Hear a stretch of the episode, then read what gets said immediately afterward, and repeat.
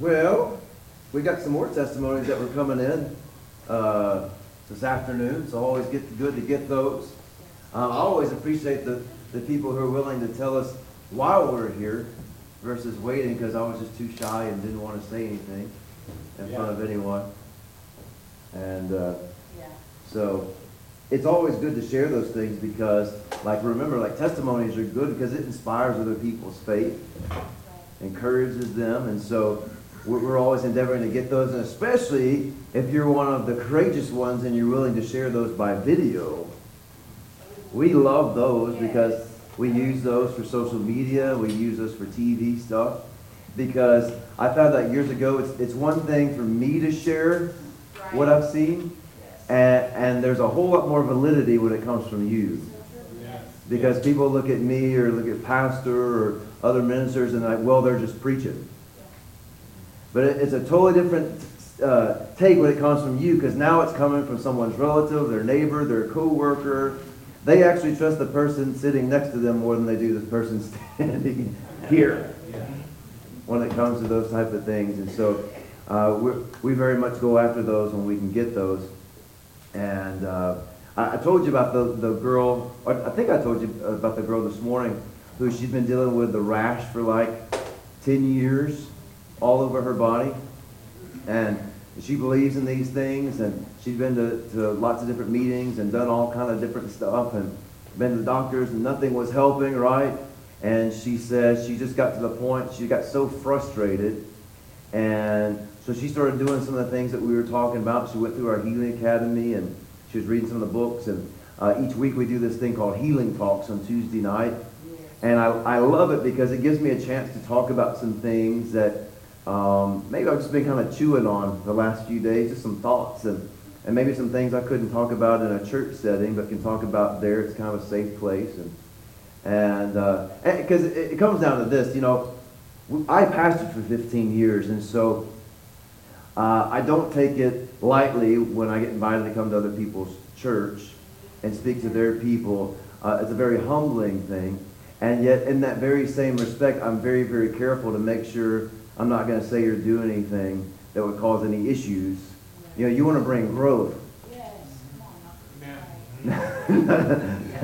Right. you don't want subtraction to take place because you were there. You want growth to take place. And uh, so I'm, I'm very intentional and very cautious of that because being on the other side of that for 15 years. And so when I have these things that are going on, it gives me a chance, our healing talks, and we do a monthly podcast, it gives me a chance to talk about some things that uh, I couldn't necessarily talk about in a, in a church setting because it might be a little bit more kind of eh, on the edge. But we can talk about from that place because that way you can't, you can't blame the pastor or something like that and you get mad, you blame me, but there's nowhere for you to run, so.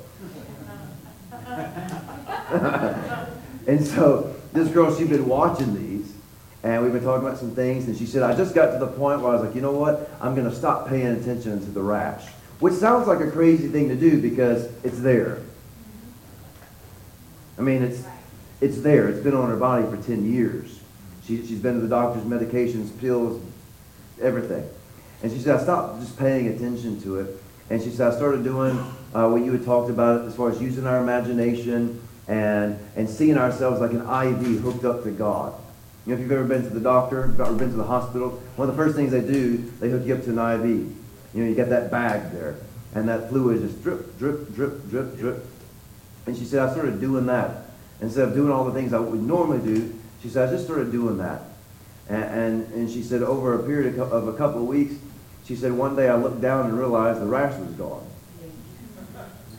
And she said, honestly, I can't tell you when it left.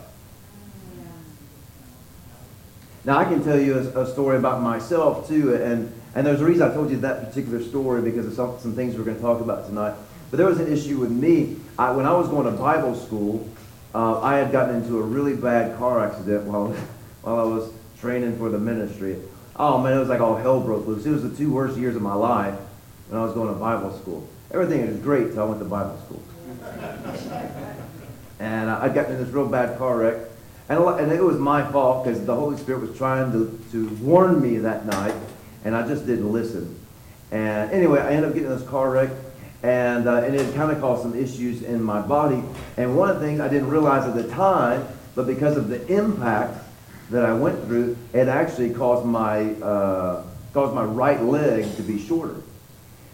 And initially it didn't cause any issues as far as my back, but over time, your, your body starts compensating, you know, your spine starts turning a little bit, muscles start moving, and over time it starts to cause pain and issues.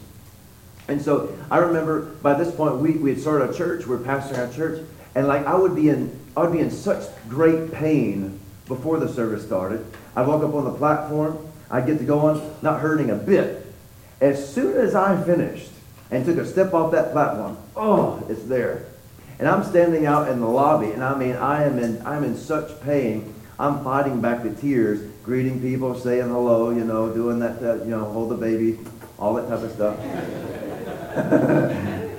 doing the pastorly thing, you know. And, and then sometimes I would act like I was just so tired I needed to sit down while I'm talking to people because I was in such pain. But I didn't want to go to the doctor. And so Lacey finally convinced me to go to a chiropractor. And so I went to a chiropractor and they did an x-ray and, and the chiropractor said, well, I can tell you why you're, you're in such pain. Uh, your right leg's shorter than the other and it's caused your spine to be curved. Well, that made me mad because by that point, we're seeing lots and lots of miracles. It ticked me off because here I am preaching this, talking this, and seeing results, and then here's me doing this. And she said, well, there's nothing that we can really do, um, but she said, just put a heel lift in your shoe. Well, that made me even more mad because I didn't want to do that. And but my, my, my right leg was, if I remember right, it was about a half inch, three quarters of an inch short. So nothing like serious, but it was serious enough that, you know, it's causing me to, to be shorter. And so I, I debated for a while. I didn't want to wear that lift in my shoe because I felt like a hypocrite. Preaching what I'm preaching, teaching what I'm teaching, and I'm walking around with this thing hidden, you know. Just being real with you. And, uh, and so a couple weeks went by and I started wearing it and, and started helping me out a little bit. And, um, and, and at this point, we had also seen several short legs and short arms grow out. I mean, like the one I told you about uh, one of those times, last night or this morning, I don't remember. It all starts running together. Which one was it? Saturday night. Saturday night. Okay, the girl with the, the short leg, club foot type of deal. And, and we'd seen lots of situations like that happen by this point. And I'll never forget, I was sitting in our backyard. Uh, this was in Texas, and it was summertime, so I'm sitting in the backyard out there. I don't have my shoes on and shorts, and, and I'm just sitting there reading a book. And I look down at my leg, and I can see that you know, my right leg is shorter than the other. And it just kind of irritated me. And I remember I, I, looked at that and I started thinking about all these short legs and short arms that we had, we had literally seen grow out in front of our eyes. Some of them had been, uh, you know, really insignificant. Some of them had been several inches. That was very obvious. Uh, we'd seen short arms grow right there. We'd seen all that stuff. And so I was thinking about that. I was like, you know, God, you did that in all those situations. You can do that for me too. And so I put my hands on my, my right leg and I said, Father, I thank you for your life flowing into my leg and just making that, making that even. And I went back to read my book, didn't think anything about it. About two weeks later, I'm, I'm outside in that same spot, outside in the backyard, out there in my shorts and, and, and barefoot and just reading a book. And I looked down and I noticed that my ankles were even. And, you know, and, so I'm sitting there. You know that game you do as a kid, you know, you, you pull your leg back and it, it, put it back and it's kind of short. You shake it around again and now it's the same length. You know what I'm talking about? Okay, maybe I was just... but I mean, you know, I was one of those, you know. But I mean, it's true. If you sit there in a chair and you bend your leg and you put your leg out, it's going to be a little, looks like it's a little bit shorter. And you, you kind of shake it around, put it back, and it's the same. And so I was doing this to make sure I wasn't seeing something, and it, they were even. So I run inside. I said, Lace, look at my legs. Do they look even to you?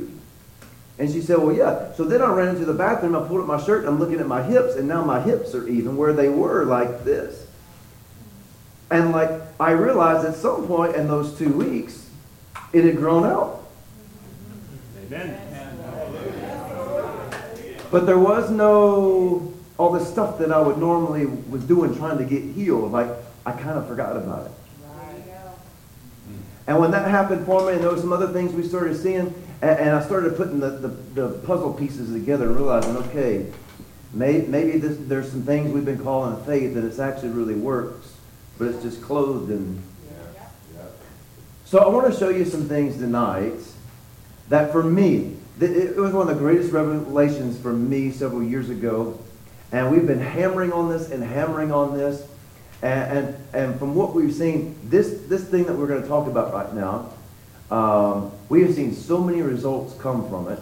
Not just in me ministering to people, but in people walking in, grabbing a hold of this and walking in it for themselves and things happening for them in their bodies by themselves, and yet also giving it away to other people too. Yes. And there's a reason we started off last night talking about our union. There's a reason that we start, we, we went this morning and, and talked about a change in perspective. But now I want to show you what you have.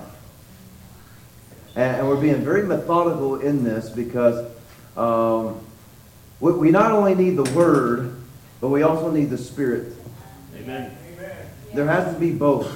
You know, Kenneth Hagin used to make this comment. He said, if you're all Word, you'll dry up. And if you're all Spirit, you'll blow up. and, and, and you look at the spirit-filled, charismatic, whatever you want to call it, circles, you basically have one, one or the other.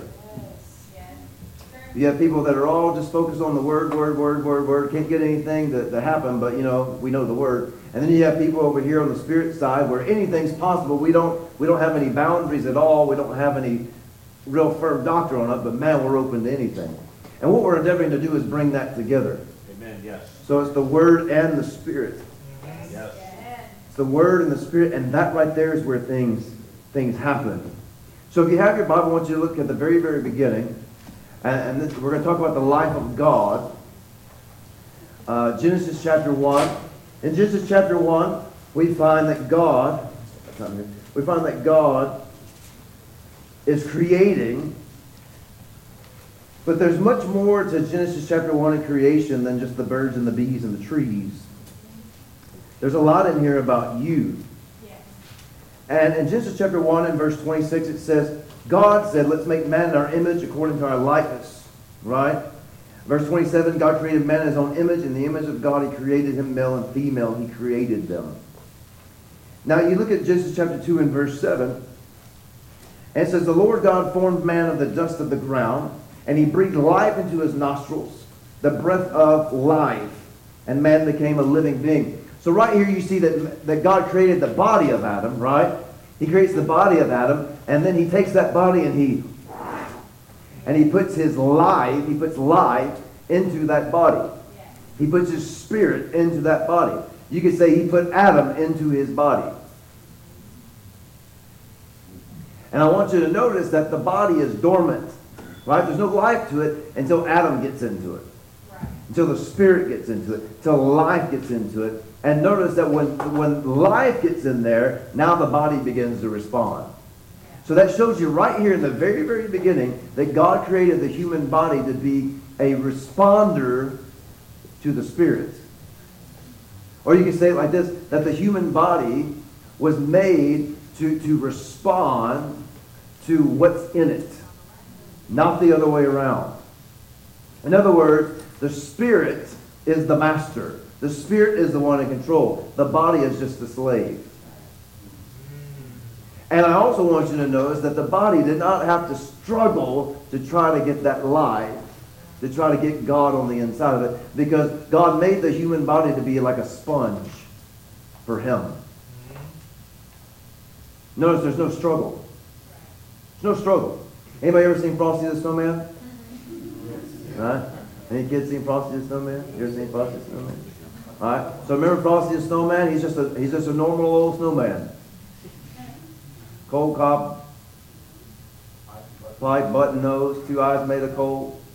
He's just sitting there, just normal little snowman until the super got on the natural, right? The little magic hat flying through, got it found off. The little magician finds its way on his head, and all of a sudden the super gets on Frosty's head. What happens?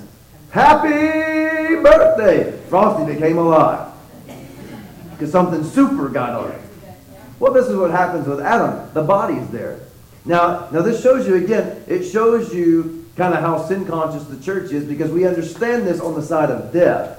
That when the spirit of man leaves the body, the body is now dead. That's right. We understand it on the death side. We don't understand it on the, the life side, the beginning side. That, that when, we understand that when someone dies, was because they, as a spirit being, left.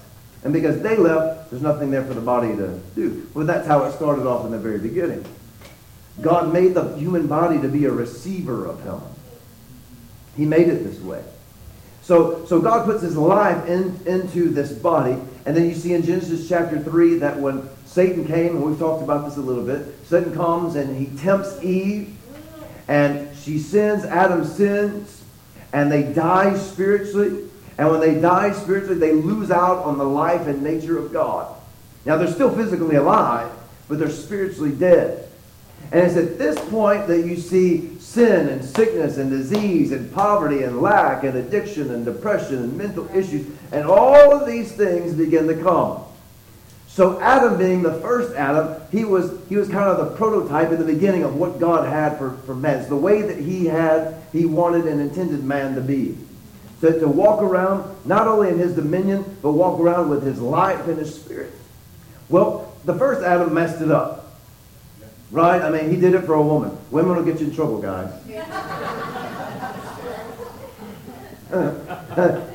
My son Jake, he, he's, he turns 14 this weekend, and, and I told him, I said, Jake, man,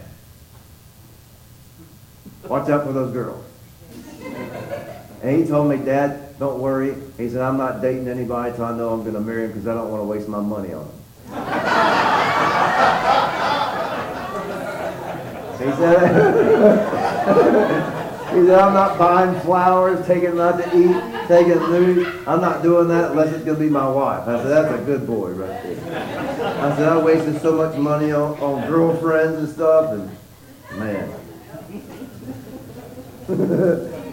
so look over at John chapter 1. And so in John chapter 1, you see that the, pl- the plan of God unfolds. Just for the sake of time, we, don't, we won't look at it, but you, when you look at the the, some of the prophets of old in the Old Covenant, you see them prophesying some of these things that God is going to do uh, with Jesus and restoring some things back unto man. And in John chapter 1 and in verse 4, it says this. It says, In him was life. This word life here is the Greek word zoe, Z-O-E. And this, this Greek word zoe, it, just, it very simply literally means the life of God. The life that God is, the life that God has, the life of God. It says, in him was the life of God. In who? Christ, in Jesus. In him was this life. And it says, in this life, it was the light of men. This scripture right here, I want you to, to keep this on the shelf of your, of your mind for the rest of the night because it's vitally, vitally important. You'll see it kind of like a thread that weaves all throughout the New Testament. In him was life, and the life was the light of men. And the light shines in the darkness, and the darkness could not overcome it. It could not overcome it. So right here you see the plan of God beginning to unfold that what the first Adam lost, Jesus as the last Adam is coming to restore. That what the first, what God put in the first Adam and the, and the first Adam lost it, God puts it in the second Adam, the last Adam, to get it back. Why? Because, and this is why we spent time last night talking about what we did. Because what God wanted in you, He put into Jesus. Amen.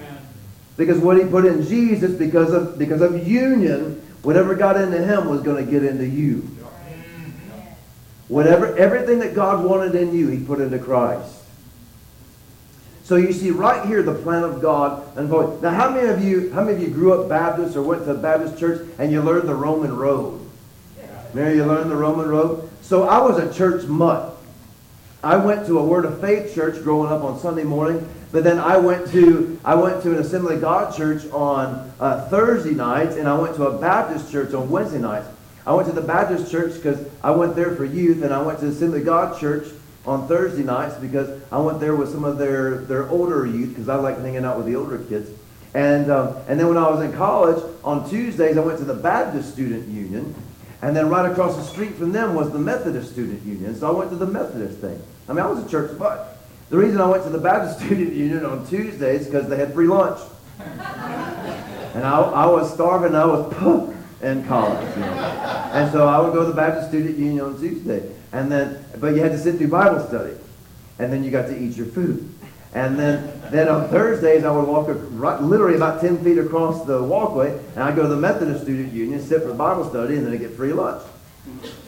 And, uh, and then they always had free food on, on Wednesday nights at the Baptist church, and they had stuff at the AG church on Thursday. So I was always going for food. But in doing that, I learned the Roman road.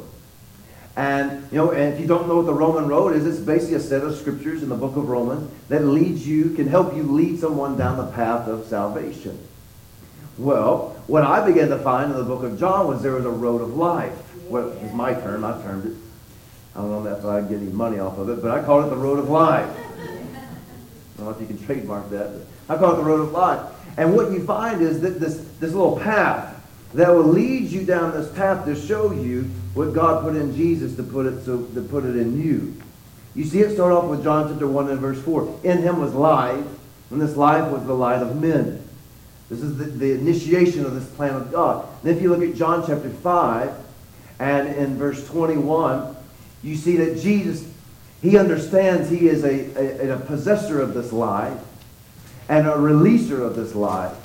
Now remember, we pointed this out last night that Jesus, he's doing life as a what? As a man. He's not doing life as God. Yes, he is God, but he laid aside his godlike abilities and he humbled himself and came to do life as a man.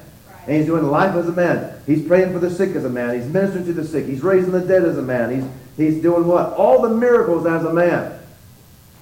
And as a man, he is growing in uh, his understanding of things. As a man, you see that right there people don't like. But in John chapter 5 and verse 20, he makes this comment. He said, The Father is going to show me even greater things than these, just so you would marvel. Just so you would go, wow. Yes. See, right there, Jesus is showing you, as a man, he doesn't know it all. now think about that. It's actually, it's actually very calming to me. It, it helps me out. Right there, Jesus shows you he doesn't, he doesn't know it all. He's walking this out.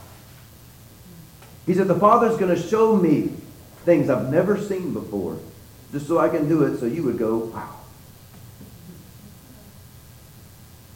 See, it shows you, uh, kind of a little rabbit trail, but it shows you still, even with Jesus, it's still about fellowship.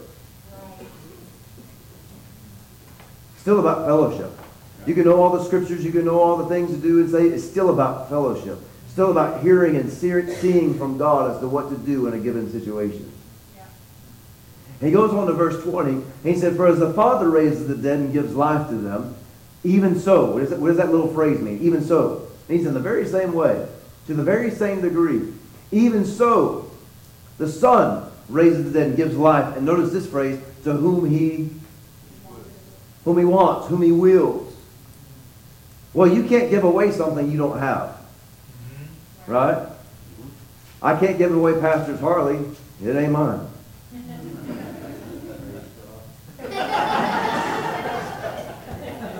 I can't give it away. Now, if he gave it to me, now I'm in a position I can give it away because it's mine.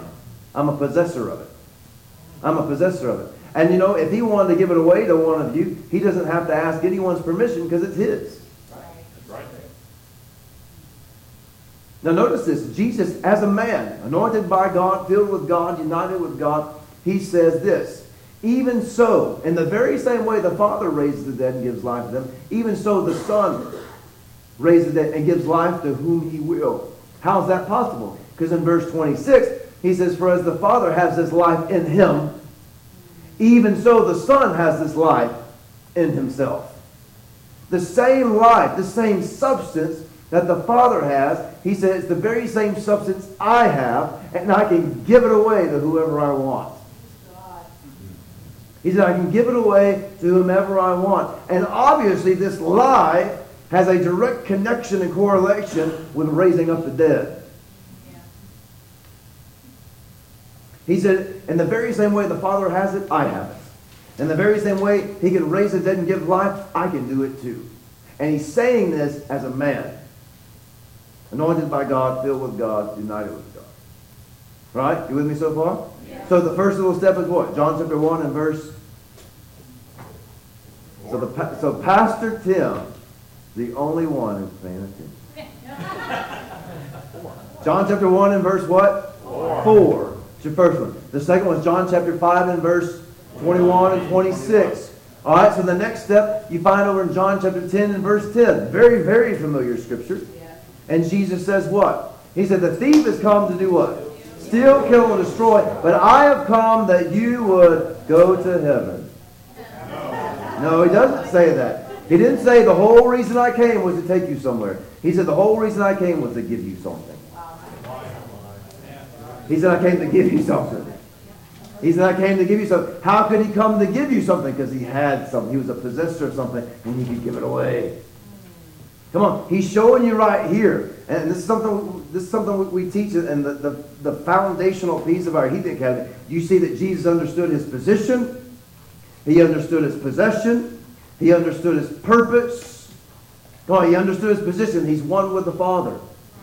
Because he because of his position, he had a possession, the life of God. And because he understood his possession, he also understood his purpose to give that life away to give that life away. He didn't say, I came to take you somewhere. He said, I came to give you something. I came to give you something. What did he come to give you? He came to give you life. He came to give you life. What type of life? The same life that God himself has. What type of life? The same life that, that Jesus himself was a container and carrier of. He said, I came that you would have it too. Came that you would have it too.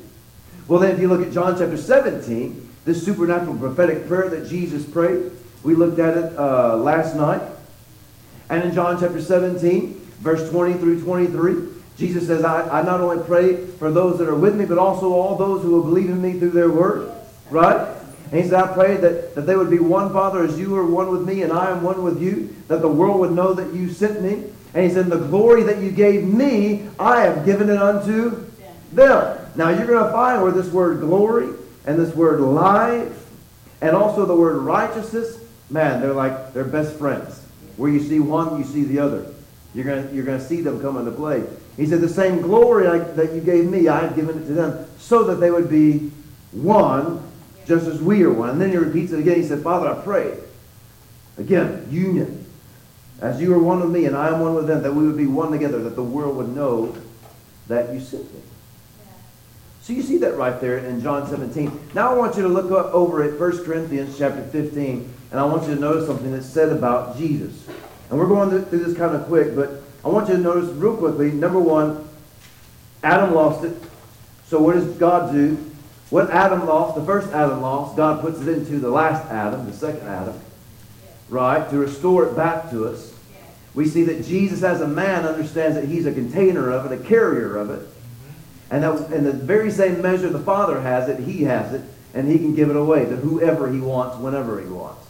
See, that right there, friends, is why you never find Jesus ask God to heal anybody. You never see you see Jesus say, God, if it's your will. You never see Jesus ask God to heal him. The closest you will get to it is when he stands before the tomb of Lazarus. And he gives a pity prayer for the people because he says something along these lines. Father, I only say this for the benefit of the people, that they would actually believe that you hear me.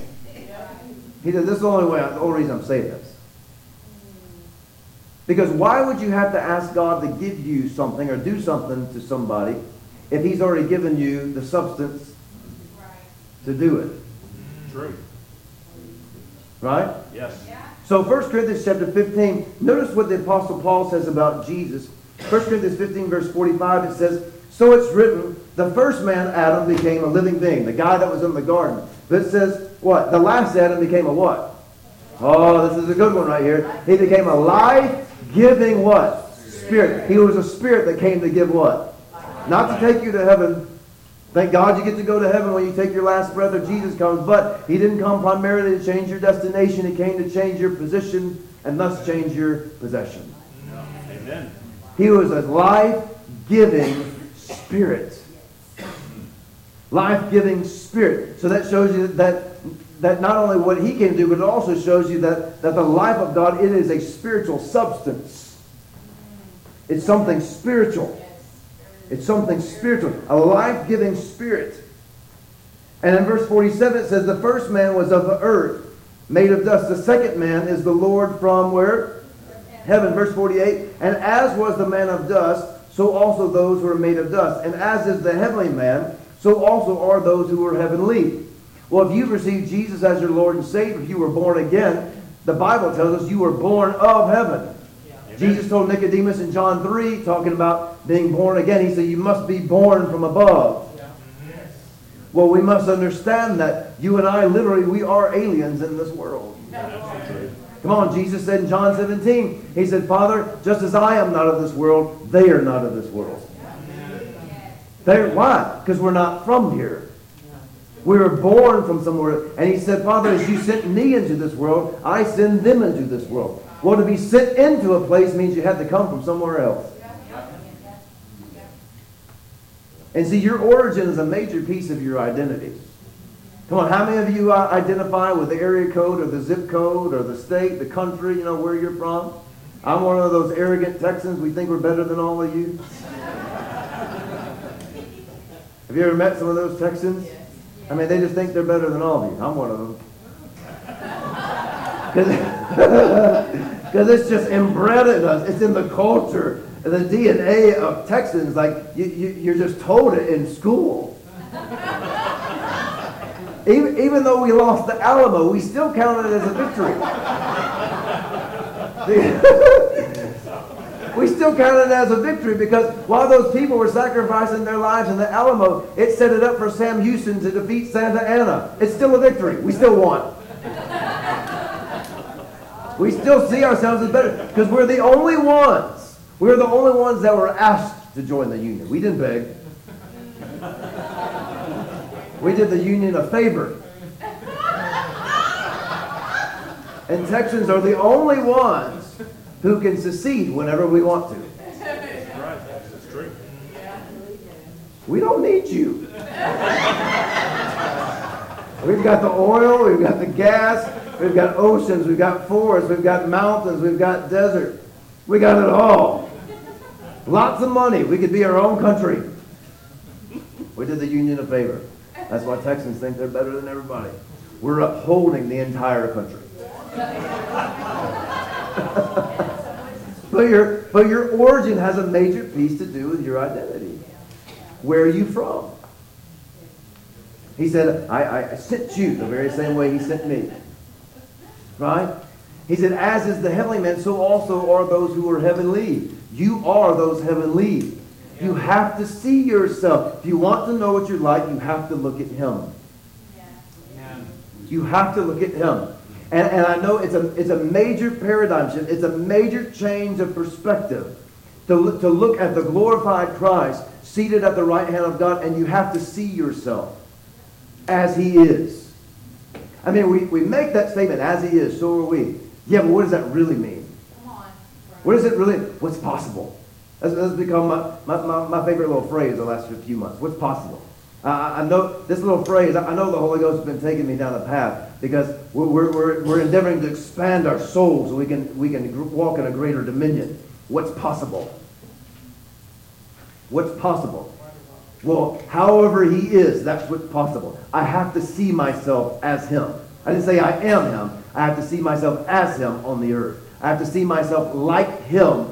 In the very same way here so that I can manifest him here. As is the heavenly man, so also are those who are heavenly. I am those heavenly. You are those heavenly if you received him as your Lord and Savior. Whatever he has, I have. Remember, he's a life-giving spirit. He came to give you what? He came to give you life. You see it right there, 1 Corinthians. So very quickly we've seen that, that with the first Adam lost, God put in the second Adam, right? And the second Adam, by the time we get to John 5, he understands he is a possessor of this life and that he can give it away whenever he wants to whoever he wants. And we see in John chapter 10, verse 10, he understands his purpose, his assignment on this earth is to give this life away. To put you in a position so you can have this life. So how is that going to take place? By changing your position, John 17, uniting you with him and the Father so that what's in him would flow in you. And then Paul is enlightening us right here in 1 Corinthians to let us know he came to give life. He's letting you know if you didn't get it through the Gospels, here it is again. He came to give you something. And he came to make you like him. So that's great and all, fine and dandy, but what does it actually do for me? What does it actually do for me? Well, I'm glad you asked. Look over a couple pages in 2 Corinthians chapter 4. And Paul is going to give you some, some, some things here that, that maybe some of us have just kind of passed over and haven't really seen it. But I'm telling you, as I began to see these things years ago, as I began to see it, I just began to look at it like, my God, how, how is it possible that this has been here the entire time and we've missed it all these years? Because it's all through here. It's in the Old Testament and especially all through the New Testament. And all, all these teachings here of Paul. If you look at first or 2 Corinthians chapter 4 and verse 6, it says this. For it's the God, this is a, it's a pretty wordy verse, but it's the God who commands light to shine out of darkness, who shone in our hearts to give the light of the knowledge of the glory of God in the face of Jesus Christ. The focus in the first part, it says, it's the, it's the God who commanded light to shine out of darkness. Remember in John chapter 1 and verse 4? It says, in him was life, and that life was what? Light. All right? So now remember in Genesis chapter 1, when God's creating the universe, what's the very first thing that he did? Light be. And light what? God released light. Now that was not when he created the sun. Right. Right? When did he create the sun, moon, stars? Like what? Day three, four? People that are smarter than me. When was that? One of those other days. Right. So, so but he does, it's not when he creates the sun. He said, light be. Because there was darkness, void. Light be. Light, what was he doing? He was releasing himself. The Bible says God is light. The very, the very substance, the very thing that would be needed to uphold the universe, to, to cause creation, things to have life, he released it into the, he released himself into the universe. And, and we have scientific proof of this because science tells us that the universe is still expanding at the speed of So I mean, I always encourage people we talk about this, go out at night and look up in the look up in the sky. And I mean, have, eh, have you ever just? I mean, our little peanut brains can't even really fathom how how how massive the universe is. I mean, even with the technology that we have today, we still can't see toward the end of it. You know, we have to use formulas and all this type of stuff to, to calculate and everything. And I mean, they're, they're still finding different galaxies. I was looking the other day. I'm kind of a little nerd, and, and I was looking the other day at some at some articles and stuff, and they just found some new galaxies that they can't they can't necessarily see, but because of people that are smarter than me, they were able to find them. But I mean, the universe is massive. And when you look up in the sky, I mean, you are seeing just a little bit of Yes. piece of it.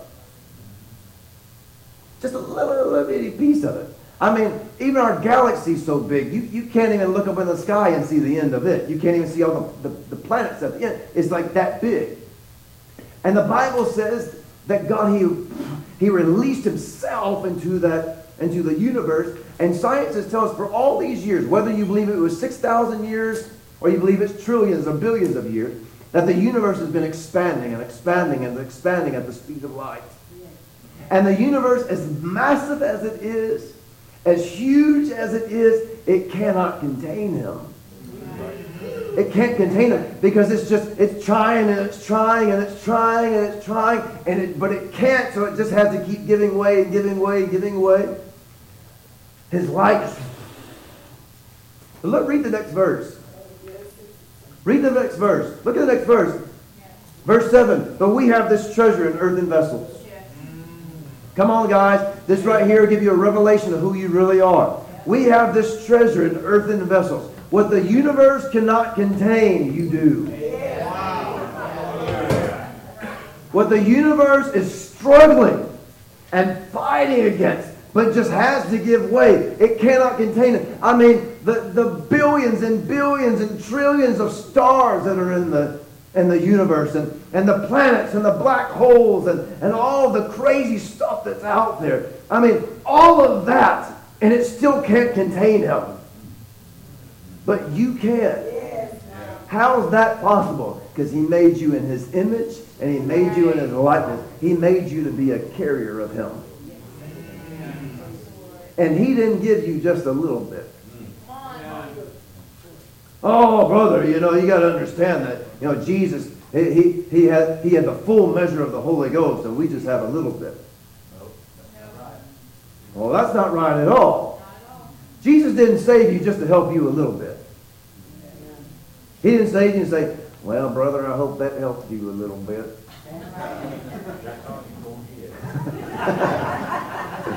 because how can I do what Jesus did with lesser equipment? And then, I mean, let's just get real. Is the Holy Spirit a person or a thing that's just chopped up into little bitty pieces? How can I have a part of a person? Either you have the whole person or you don't have any of it all. Did he mutilate him to give you pieces of him? I've got all of it. I can't do what Jesus did with lesser equipment. I have to have, at the very least, I have to have everything that he had. He's telling you right now what the universe can't contain. You do. You have all of him on the inside of you. You, you, you carry this in, in this earthen vessel. And he says that the excellence of the power would be of God and not of us. Notice verse 8. We're hard pressed on every side, but we're not crushed. Why? You cannot crush him. Come on. This right here is telling you all the things that are going on in the world. All these conditions, all of these circumstances that are out here, they may come against you, but they cannot stop you. Why? Because of what and who is on the inside of you. See, never confuse your condition with your position. Never look at the circumstances to define who you are and what you have. This is where there has to be this expansion of our soul so we can walk in the, the, the dominion and, and, increase dominion of what has already been made available to us. We have to understand who we are and what we have. How do we do that? We have to look at Him. We're perplexed but not despair, persecuted, not forsaken, struck down, not destroyed, always carrying about in the body the dying of the Lord Jesus. Notice this phrase, underline it, highlight it, that the life of Jesus would be made manifest where? In our body. That the life so so right here you see that this life, this life of God, it wasn't only to affect you as a spirit being, it was also to affect your body. But then you have the real religious people that say, well, Brother Chad, he's talking about your heavenly body. Because, you know, you get your real healing when you die, go to heaven. At what point in our Christian society and world did, did death become our healer?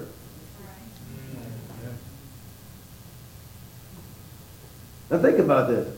Well, they, you know, somebody that had a sickness or disease or something, you know, and they died and went to heaven. Well, and, people will say it in the funerals, well, you know, they, they got their healing. When did death become my healer? I thought Jesus was my healer. I didn't get my healing because I, I, I left this body. I got my healing when I when I got born again. If you if you want to say you got your healing when you died, it's true, but which death are you talking about? That spiritual death that took place when I received him, not, not when I left my physical body. You might need to chew on that one a little bit. I, I see some brains going.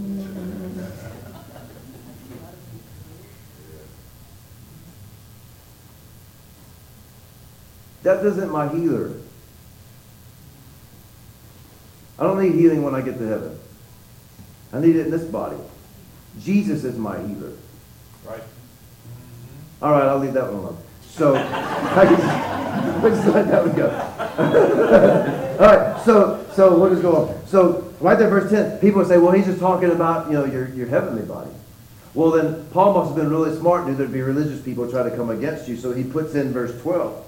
Puts that in verse 11, he said, For we who live are always delivered to death for Jesus' sake. Notice this, underline it, highlight it, that the life of Jesus would be made manifest in our mortal flesh.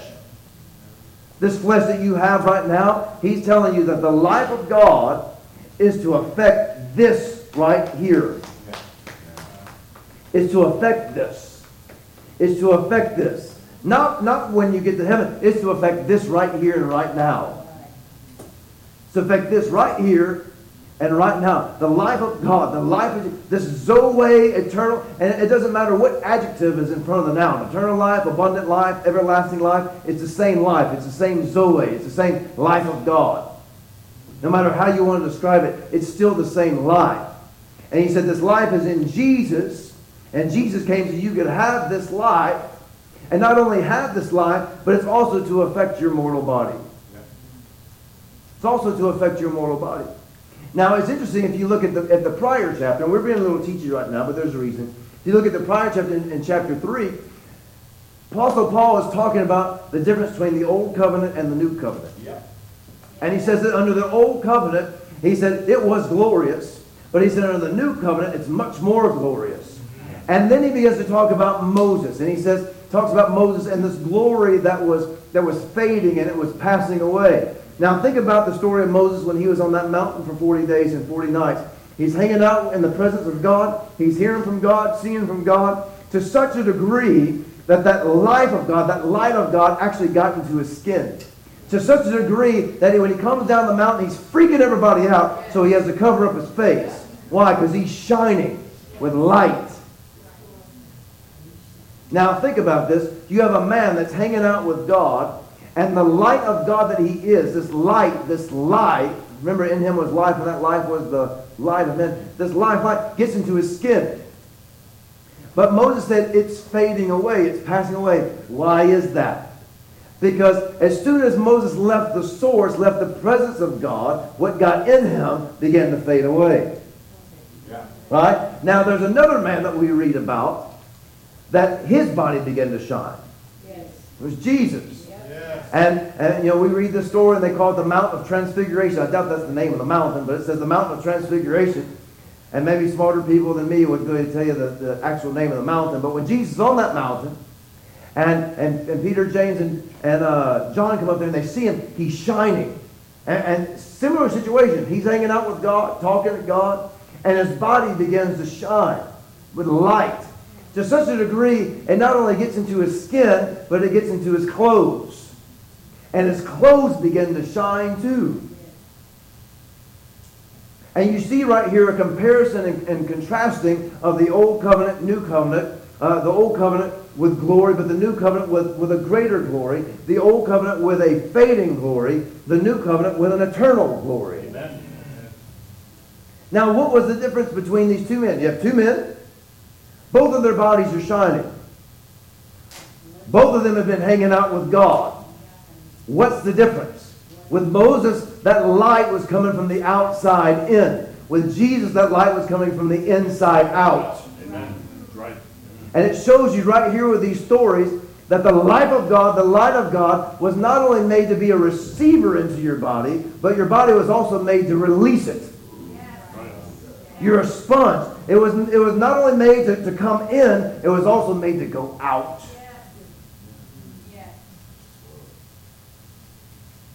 But here's the best part that with Moses, it was a fading glory. Why? Because for him to, to, for it to be in his body, he had to stay near the source.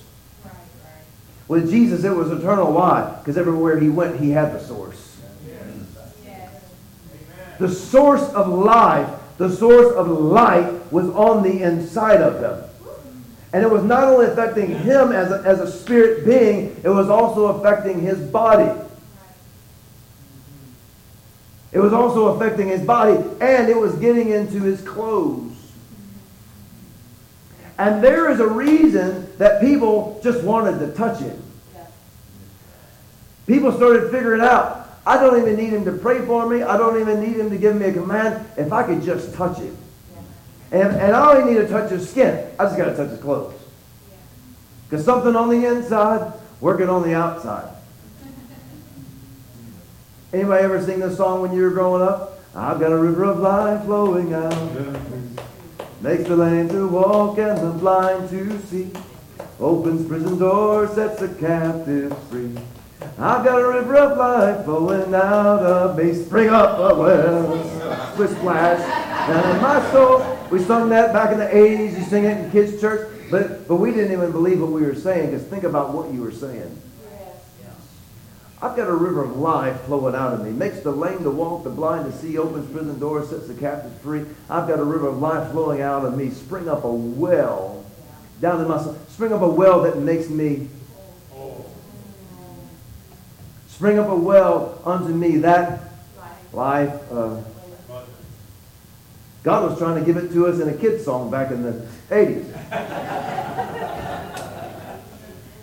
And us ignorant selves still hadn't figured it out after 40 years. Jesus, he, he even talked about it. He said, there's a, a well of salvation, well of life. What's that well for? It's for you to dip down into. But then talking about the Holy Spirit, he says there's going to be rivers, living water. What's the rivers for? It's for the world. See, there's something on the inside for you, but it's also to flow out of you for the world. Amen. And, and it says over in Luke chapter 6, 17, that the multitudes were thrown, they were just trying to touch him, for power was flowing out of it. You see in Mark chapter 5, the woman with the issue of blood, she said, if I could just touch the hem of his garment, I know I'll be whole. And when she touched him, power flowed out of him, and he wasn't even trying to. Right. Right? You see it right there. There's a reason that you see in Acts chapter 19 and verse 11 that when the Apostle Paul says special miracles were happening, that handkerchiefs and cloths were being taken from him. And when they were put on the sick, that sick people were healed, and those that were demon possessed, the demons were cast out. Not because even, even someone said a word, but because what got into the cloth got into them. See, this life, it was meant to not only affect you, but also to be transferable. I can't tell you why God decided to make it transferable in a cloth. All I care is that it works. I don't, I don't need to know the, the science behind why it works. I don't need to know why that, but I'm telling you it works. It works. It worked with Jesus. It worked with Paul. It'll work with you too. It'll work with you too. I mean, I can't tell you how many cancers that we've seen healed by laying our hands on a cloth and by faith releasing what's on the inside of us and putting it into it. I know it sounds a little sci-fi, sounds a little weird to some people, but I mean, it's scripture. And you either have to make a decision that it's true or it's not. And I just came to the place of there's some things in there I can't explain, I can't fully understand, but I know that it's there and I know that it's true, so I'm going to act on it, live on it, and get results because of it.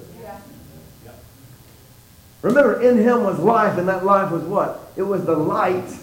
Was the light of men. He put it into Jesus. Jesus found out he had it. He could give it away. He came to give it to you. How is he going to do that? Through his sacrifice, death, burial, resurrection, make us one with him so that what was in him would get on the inside of us. Yes. Right? Paul's letting you know that this life of Jesus was made to affect your body, not just take you somewhere. Right? He's showing you that what was in Moses, it was fading away, but what was in Jesus is literally on the inside of you. Remember, in him was life. That life was what? Light. Friends, what was shining out of Jesus on that mountain is literally on the inside of you. This is why you are the light in this world. And this right here, I, I don't understand that, the, the, the stupidity of the church because we talk about this. Well, you know, the world's getting darker, so that just means the church is getting brighter. Why do we have to get brighter by default?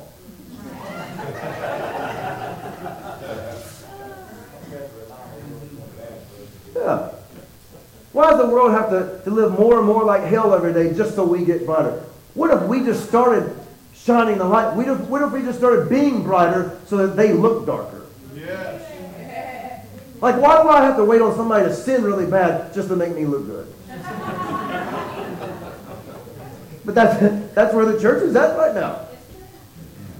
Because the church sure, sure is not doing anything to, to show the light, so to speak. In him was life. And that life, it was the light of men, and the darkness could not overcome it. That's right. That means whatever is on the inside of you, that life, that life, that means that what's on the outside cannot overcome what's on the inside. Kind of sounds like greater is he that's in me than he that's in the world. Yes. Yes. Well, why don't you look over, you're, you're there in Romans chapter, or you're there in 2 Corinthians. Turn back over to Romans chapter 8. And this is a familiar scripture. We mentioned it this morning. Romans chapter 8 and verse 11. Uh, and we mentioned verse 10, but I want you to see it. Romans chapter 8 and verse 10.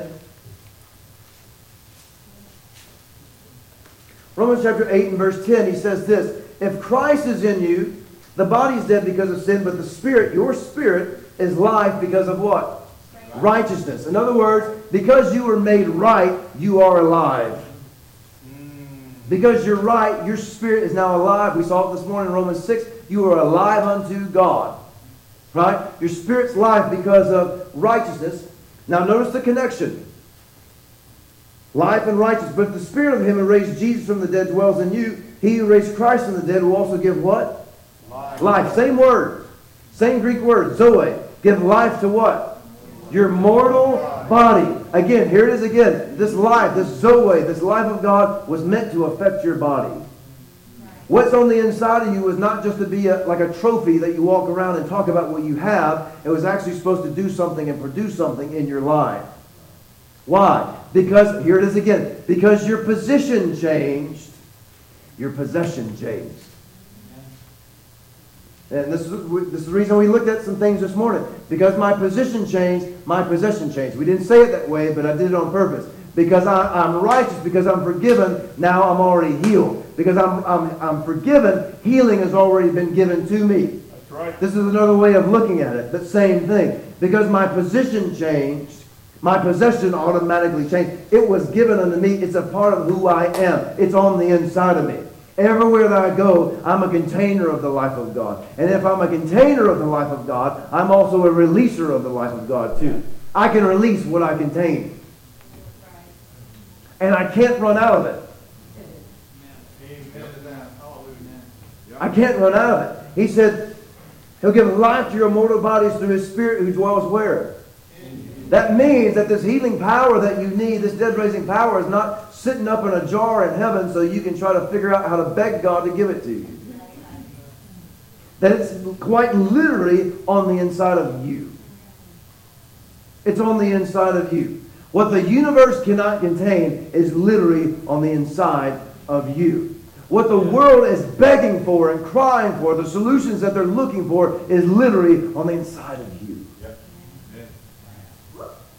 Guys, the thing that ugh, the thing that the church has been crying and begging and pleading God for is literally on the inside of you.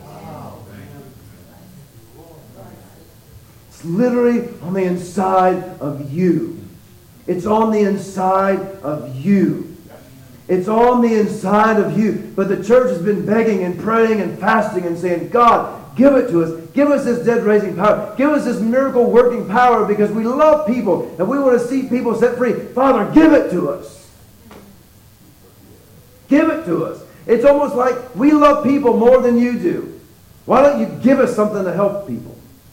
And the church has this kind of warped idea today that we're waiting on God to give us something so we could reach the world. Like He's going to give us something extra special.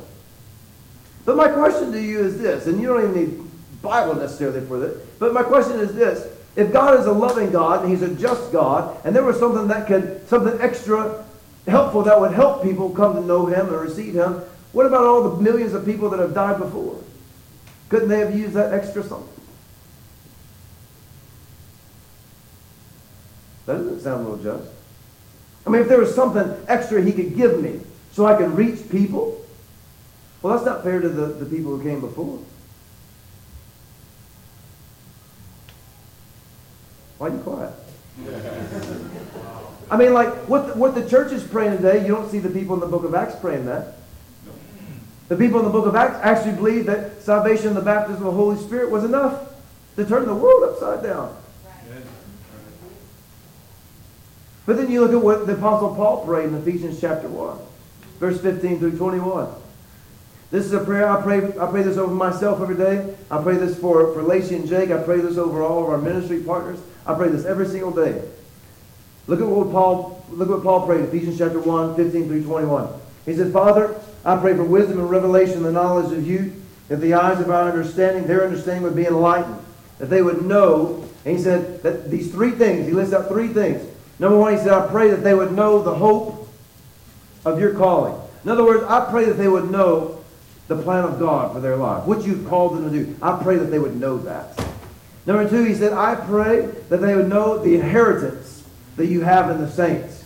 He doesn't say, I pray for you to give them this. He said, I pray that they would know the inheritance you have in the saints. And he said, the third thing I pray that they would know is exceeding greatness of your power that's for us and in us who believe, which you wrought in Christ when you raised him from the dead and seat him at your own right hand, the heavenly places, far above all principality, power, might, dominion, every name that's named, not only on this world, but also that which is to come. You put all things under his feet and given him to be head over all things to the church, which is the fullness of him and filled all in all.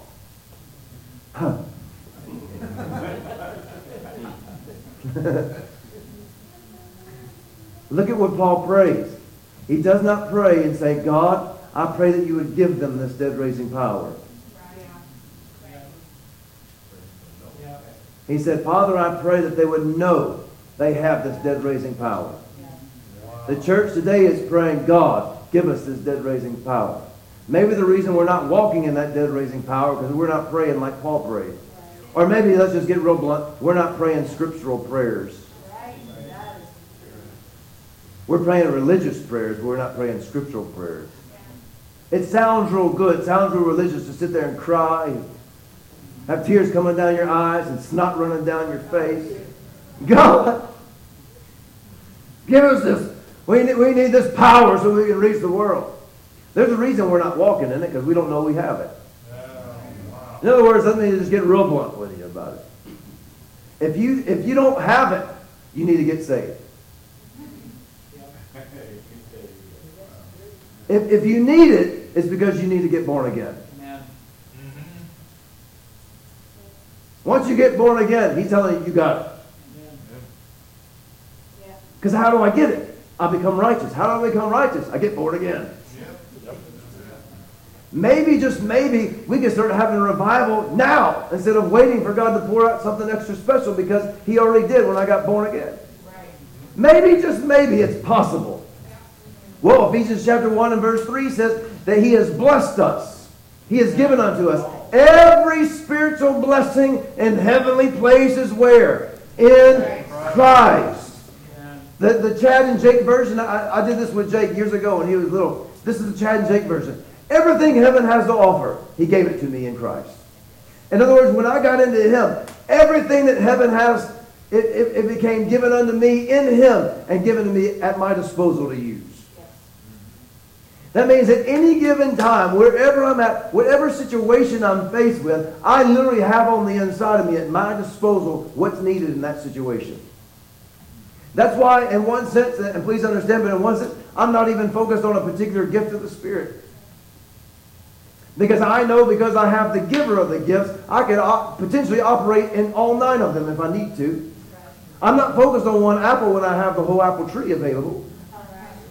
And if he's the, the giver of the gifts, the dispenser of the gifts, he knows what's necessary and needed in that particular situation. And so, again, fellowship, if I learn to look to him and listen to him and, and depend on him, then in any given situation, whatever is needed, if it's needed, and I listen and I obey, it'll be there.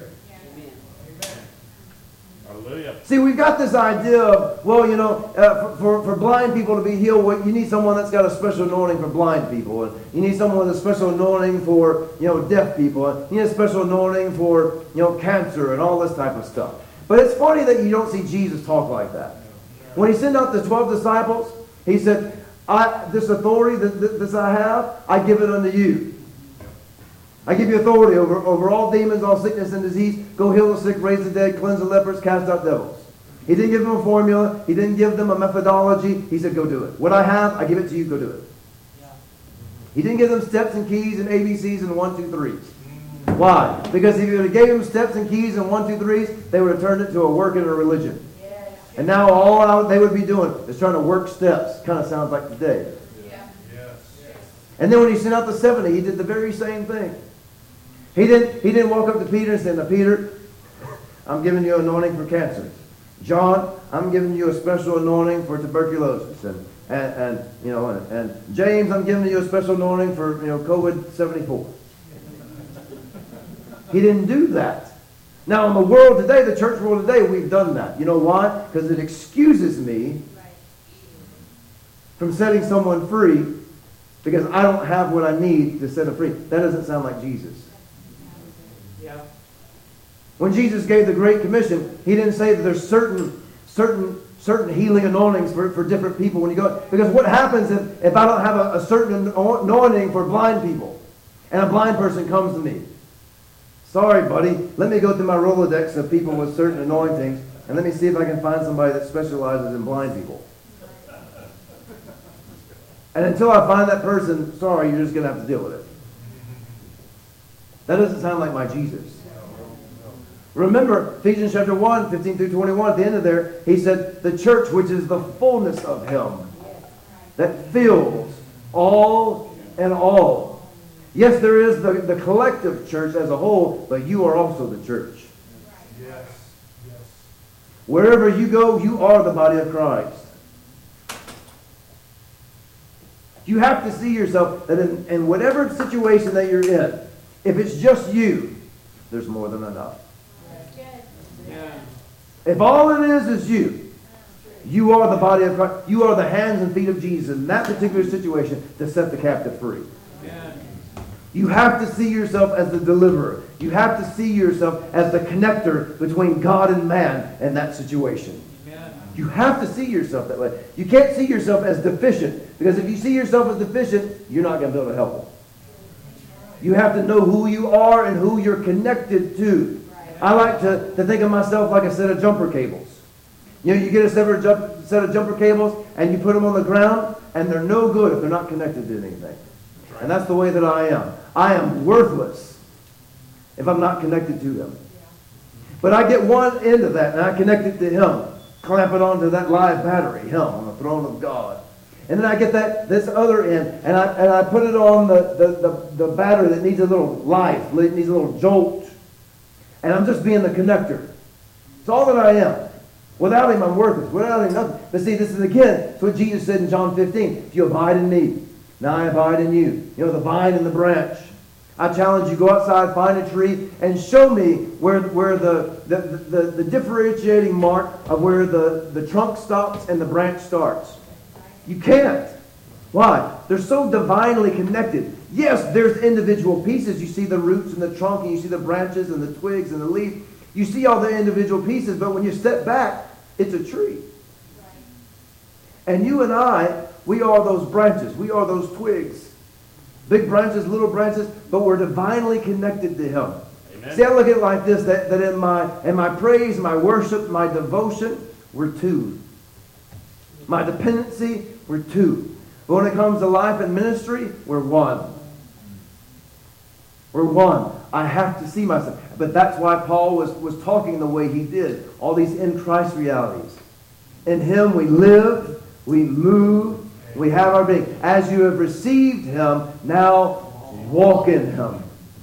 You have to see yourself from that position. You have to see that your hands are quite literally his hands in that particular situation. You have to see it that way. The more that you see him in you, the more you'll see you in. Remember, anybody know who John Osteen was? Most people know Joel Osteen, but John Osteen is dad. John Osteen told this powerful story. He said, uh, he said, I was a Baptist minister, and he said, I just received the baptism of the Holy Spirit, and kind of gotten kicked out of, of that particular group. And he said, I started kind of going through these scriptures and seeing these things about who you are in Christ. And he said, one night I went to sleep and I had this dream. And he said, in this dream I was standing in a dark alley. And he said, in this dark alley, there was a man who jumped out and he put a gun, pointed his gun at me and told me, he said, give me all your, give me all your stuff in your pockets. He said, immediately Jesus appeared standing in between me and the robber. And he said, then Jesus started taking a step back. He kept stepping back, and then he stepped into me. And the moment he stepped into me, I said the name of Jesus. The guy dropped the gun and he took off running. And he said, I woke up, and in that moment, he said, I got some clarity about what it means for Christ to be in me. That we are not separate, we're, we're one. We're one. Came down to this union producing a possession. Anybody ever heard of T.L. Osborn? Oh, okay, okay. So T.L. Osborn was, was this great uh, evangelist, had these massive crusades and stuff. Well, there was another guy that he was a mentor to him, and his name was F. F. Bosworth. And there's a book called Christ the Healer. Have you ever heard that book, Christ the Healer? You you? Okay, so this guy F. F. Bosworth, you got F. F. and T.L. And uh, F. Bosworth wrote this book called Christ the Healer. And there's a chapter in there, it's a very small chapter it's on the life of God. Now, F. F. Bosworth, he called T.O. Osborn. F. F. Bosworth was 83 years old, and he called T.O. Osborn and he said, I want you to come to my house and pray with me. And so T.O. Osborn and Daisy, they go to his house, and, they walk in the door, and they said that F. F. Bosworth, who was this preacher, and been preaching on these things for a while, he's laying on his bed, has a, has a pillow behind his head, has his, his Bible on his bed. And he said, the reason I called you guys here, because you're the only ones I know that, that I knew could come and pray with me and wouldn't think I was crazy. He said, I've been preaching about the life of God, talking about the life of God for so long. I have so much of it in my body, my body won't let me go. And I'm ready to go to heaven. And he said, I wanted you to come here and help me pray it out. Now I would encourage you to go and, and if you don't know who these people are, go research them. You'll find out what some of the mighty, mighty, mighty miracles that happened in their lives. And it's not a very known story, but he said, I want you to help me pray it out. So they prayed for a couple of hours in, in, in the Spirit, and, and, at the end of it, they got done with that. And then the Father stopped and he said, Guys, we're almost there, but not yet. Come back tomorrow. The next day they come, and, and they, they, they pick back up. They're praying. And he stopped and he said, We're, we're really close, but we're not there. Come back tomorrow. So the third day they showed up, and, and T.O. and Daisy, they begin to pray, and they're praying for a while. And, and at, at some point in there, F. F. Bosworth stopped them. And he said, guys, we're there. And he closed his eyes, put his head back, and he was gone. But I want you to listen to what he said. He said, I have so much of it in me because I've been talking about it. I've been thinking about it for so long. I have so much of it in me, it won't let me go. I have to get it out. Well, we just read right, right there in Romans chapter 8 and verse 10 and 11 that your spirit is life because of righteousness. And because of that position changing, now there's a possession changing of the same spirit who raised Jesus from there, giving that life to your mortal body. But in a few verses before that, Romans chapter 8, verse 5 and 6, he said to be carnally minded is death, but to be spiritually minded is life, Zoe, the life of God, and peace. To have your mind on spiritual things, a heavenly perspective, it produces life and it produces peace, wholeness, nothing missing, nothing broken. And it's not only for you, but to see, as a spirit being united with Him, you're already whole. Mm-hmm. You're already at peace with God. This is about your body. This is about your brain. This is about your this physical thing right here. God loves you enough. He not only saved you so you could go to heaven, but he also gave you something so you could experience heaven in your body. Amen. Guys, again, remember we pointed out this morning, if Moses, now, now see, here, here's the connector. There's a reason Moses was able to live out all his days. No sickness, no disease. Come on, that life was in his body. Now, I, I, I rarely say these type of things. This is just my opinion, so uh, I'm not saying you can count on it. It's just my opinion. I'm not preaching it, just my opinion. But the Bible says that, that God, he took the body of Moses and he hid it. And Satan was contending with the angel for that body. I, this is just my opinion. My, my opinion is, is Satan wanted that thing for two reasons. Number one, because he knew the people would worship it. But number two, this is just my opinion, I think there's so much of, of that life in that body, people would have looked to it for healing.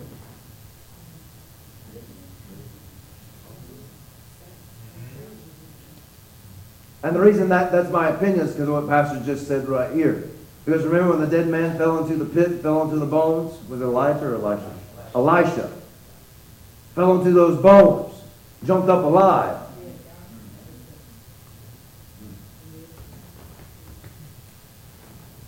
There was something that got out of his spirit, him, and got into the body and was still in those bones. There was something in the spirit of Moses got into that body.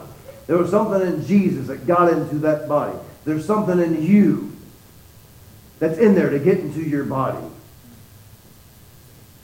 So the whole point of all this is this. It's already there. Healing comes down to this. You just need to get that life into the body.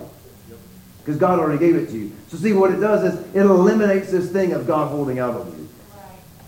Because he already gave it to you. And that would, that would help you make better sense of 1 Peter 2.24. By the stripes of Jesus, you were already healed. He already gave you the power that you've been looking for. See, when you got saved, he, he brought the whole U-Haul. Wow. When you got born again, in the Spirit, there was a beep, beep, beep, beep, beep. It was back it up, back it up, back it up, and he dumped all of himself on the inside of you. You are, see, these are truths that we know. We know all the puzzle pieces, but it's high time we put the puzzle together. right. I'm the temple of God. Yep. It's God living on the inside of me. Even that right there, think about it, friend. Even that piece right there, if we just grabbed a hold of that, that. How can God be in me, but his power not be there? You mean God moved on the inside of me, but he left his power in heaven? You cannot separate him and his power. That's right. See, this is why I talk about it from this standpoint, because it crosses all denominational lines. It doesn't matter if you're Baptist, Methodist, Pentecostal, Presbyterian, Episcopalian. We all believe that when you receive Jesus as your Savior, the Spirit of God comes to live on the inside of you. God comes to live on the inside of you. If He's there, His power is there too. That's right. That's right, amen.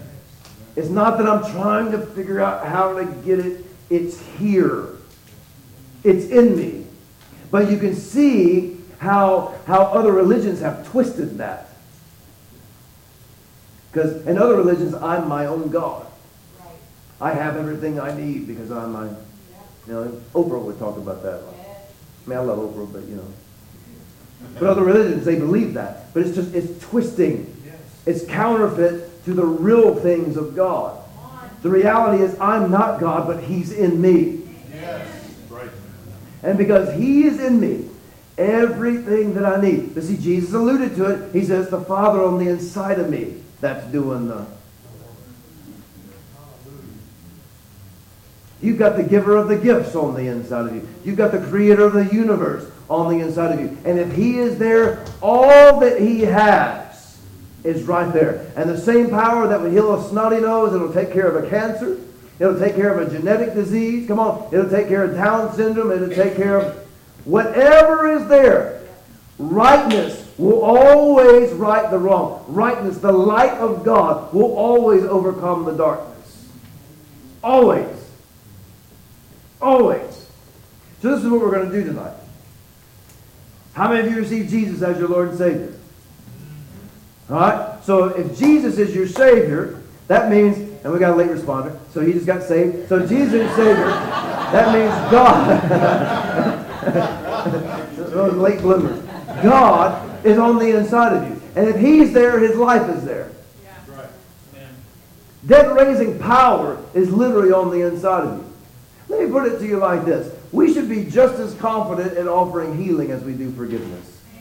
That's right. True. We should be just as confident as offering healing as we are salvation.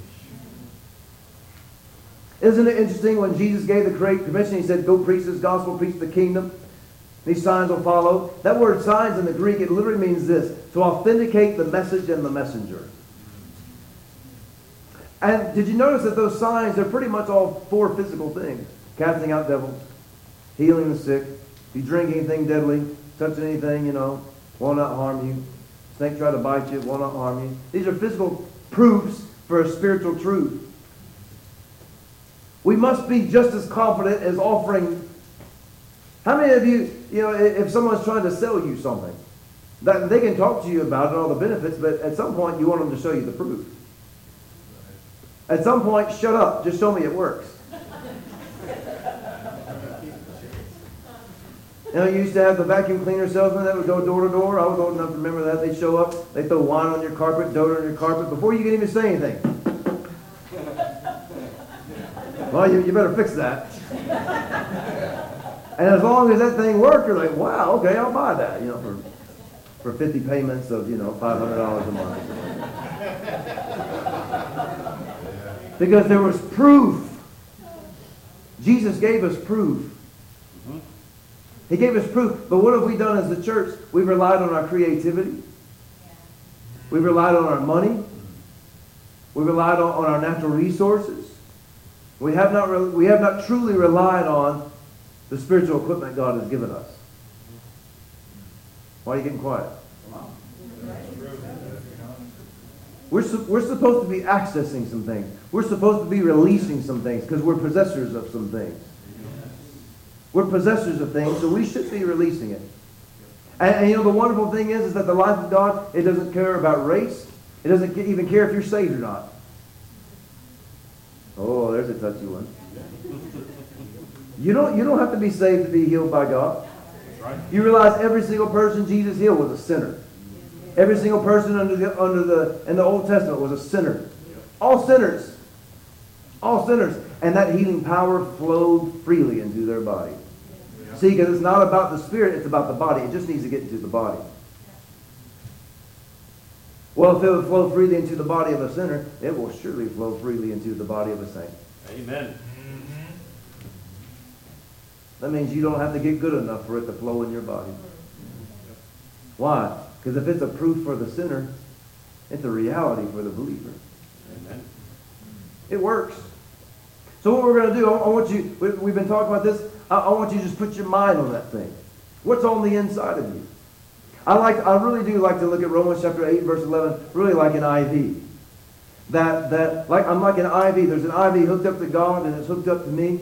And it's just a constant drip, drip, drip, drip, continual drip, drip, drip of the life of God just flowing into me. You know, when I go, if, if I'm in that hospital and laying in that bed, I don't have to do anything but just stay connected. All I got to do is rest. See, faith is a R-E-S-E-T. Uh, It's a rest. trying to get you to stop being so serious. It's a rest. It's a rest. I just lay there and I abide. I dwell. Connected. And as long as I stay connected, as long as I abide, all that he is, drip, drip, drip, drip, drip. You're such a disruption in the service. So disrespectful.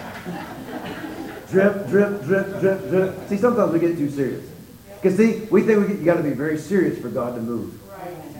Come on, God's a God of joy. It's just a constant drip, drip, drip, drip, drip, drip of the life of God flowing on the inside of me. The life of God flowing on the inside of me. And friend, I'm telling you, the more that you know, the more it'll flow. That'd be a good tweet for you. Just drip, drip, drip, drip, drip. Life, life, life, life, life, life. Life of God flowing on the inside of you. The life of God flowing on the inside of you. The life of God flowing on the inside of you. Why? Because it's already there. I'm not trying to get it. I don't have to try to work to try to get it. I just need to know that it's there. See, it eliminates the work and it puts me back into grace. Amen. Yes. Wow, yeah, amen. It's no longer I who lives, but it's Christ who lives in me. And the life that I'm living in this flesh, I'm living by faith in Him who died and gave his, his life for me. I will not set aside the grace of God. I will not set it aside. I will not step out of it. I will not start looking to me. And as a result, step out of grace. As long as I'm looking at me, I've stepped out. And as long as I'm looking at me, I'm going to be frustrated, tired, ticked off, mad, questioning things. I've got to get my eyes back on him. Isn't it interesting that Peter, let, oh, eh, eh, let me, let me give this example. Remember the story? It's in Numbers chapter 21 about the bronze serpent. You ever read that? If you haven't, just act like you have. Shake your. So in Numbers, in Numbers chapter 21, the, the, the Israelites, they sin. They're murmuring, complaining because they don't have to cook their meals, and they're mad about it. And God's just providing for them supernaturally every day, and they're just mad about it. They should have died, all of them. Good thing I wasn't God. Just kill them all. Kill them all. And these serpents show up. We're going to get you out of here. These serpents show up. And they start biting people. And they start dying. And God tells Moses, He said, I want you to make a bronze serpent. I want you to put it on a pole. And He said, Tell the people, as long as they keep their gaze on that serpent on a pole, anyone who's been bitten, they'll live. Yeah. Now I want you to think about something. The reason they're in that predicament is because they sinned. But God said, as long as you'll keep your gaze on the pole, He didn't even have them confess anything. He didn't have them roll up to the priest and pull back the window and say, Father, they didn't do anything. That was a joke. He didn't make them do anything. He said, as long as you just keep your gaze on that serpent, that bronze serpent. See, there's a reason he didn't put a bronze lamb. Put a bronze serpent. Why? That serpent was a type and shadow. Jesus would become the curse on that cross. He would become the curse. He would become sin. He would become sickness. He would become disease. And he said, You tell them to keep their gaze. See, God wasn't denying that there were snakes. He wasn't denying that people are being bitten. He's not denying that blood's running down their legs and their arms. He wasn't telling them to deny the circumstances. What he was telling them, if you'll change your perspective, if you'll change your gaze, if you'll change your consciousness, That regardless of what you feel crawling all over you, regardless of what you feel biting you right now, if you'll just keep your gaze right there, if you'll just keep your consciousness and awareness of that, regardless of what's biting you and causing blood, regardless of what's going on, if you'll just keep your gaze there, you won't die. You won't die. See, it wasn't about them doing anything, working anything. It was about them changing their perspective. It's about them changing their perspective. It's about them changing their perspective. Changing their perspective. Looking at a bronze serpent that would represent what Jesus would do on the cross. But you and I have been called by God, commanded by God to do the very same thing, except we're not looking at a bronze serpent, and we're not even looking at Jesus on the cross. We're looking at the glorified Christ seated at the right hand of God. That's what I'm gazing at, because that's the way that I am. That's the way that I am. Seated at the right hand of God. He made me to sit down at his right hand.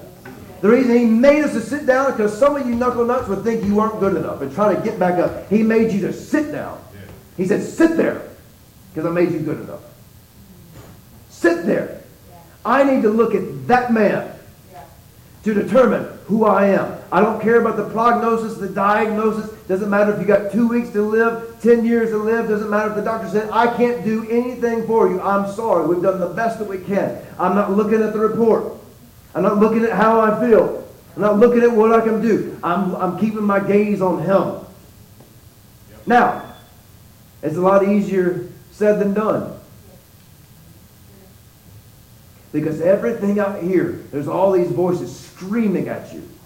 Your body's screaming at you. I mean, you're in pain. Don't you know you're in pain? Your body's screaming at you. Your, your, your heart's hurting. Your body's screaming at you. You can't walk. Your body's screaming at you. You've got arthritis. You've got rheumatoid. Your body's screaming at you. All these voices telling you you're going to die. You're going to die. Nothing's going to change. It's absolutely impossible. He didn't say deny those things. He said change your gaze. Change your perspective. Put your imaginations on these things. That was Paul's prayer. He said, Father, enlighten. Give them wisdom and revelation. Enlighten them. Yes, yes. Enlighten them.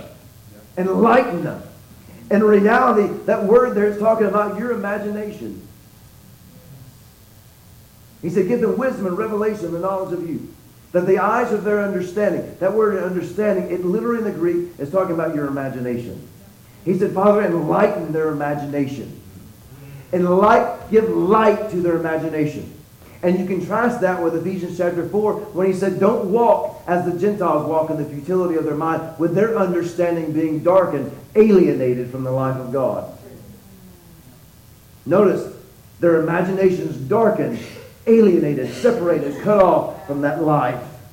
That shows you that your soul, your thoughts, your imaginations have a major play And the what's in you flowing into your body.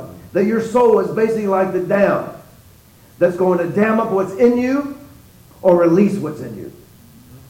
What's your mind on? What has your affections? What has your imagination? What has your consciousness? What has you? That's what'll move you.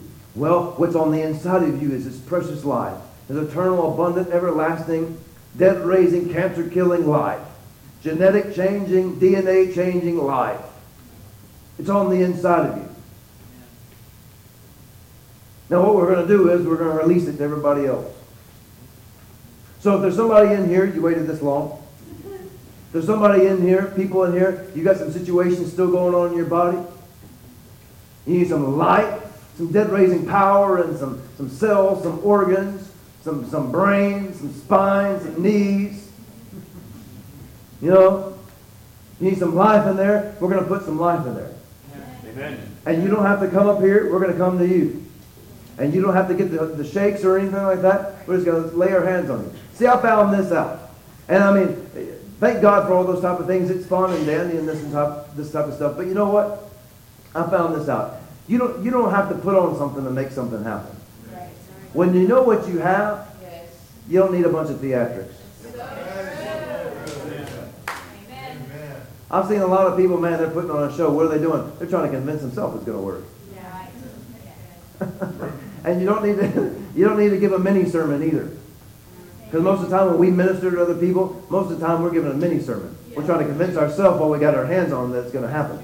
You'll find out with Jesus, the longest longest statement that he gave to someone was nine words. Yep. It's not about how long you talk, it's about the authority that you use. So come on, who, who here, just raise your hand, not to call anybody, but who here has some stuff going on in your body? All right. So quite a, quite a few of us. All right, let me ask, you, is there anybody in here that's healed? Could you just raise your hand? Okay, no, I'm just joking. So, the, the- okay, well, I mean, James said, if there, if there happens to be anybody sick in the church, you know, call for the elder of the church. Today, the question is, is there any, anybody healed? Okay, that's a joke. It's just, it's just, it's just where we are. All right, so those of you that raise your hand, want you raise your hand. Got some stuff going on in your body. All right, so those of you that didn't raise your hand, I want you to find somebody. Keep your hands up. Everybody's got your hands raised. All right, so, so those of you that don't have your hands raised, I want you to go and find somebody.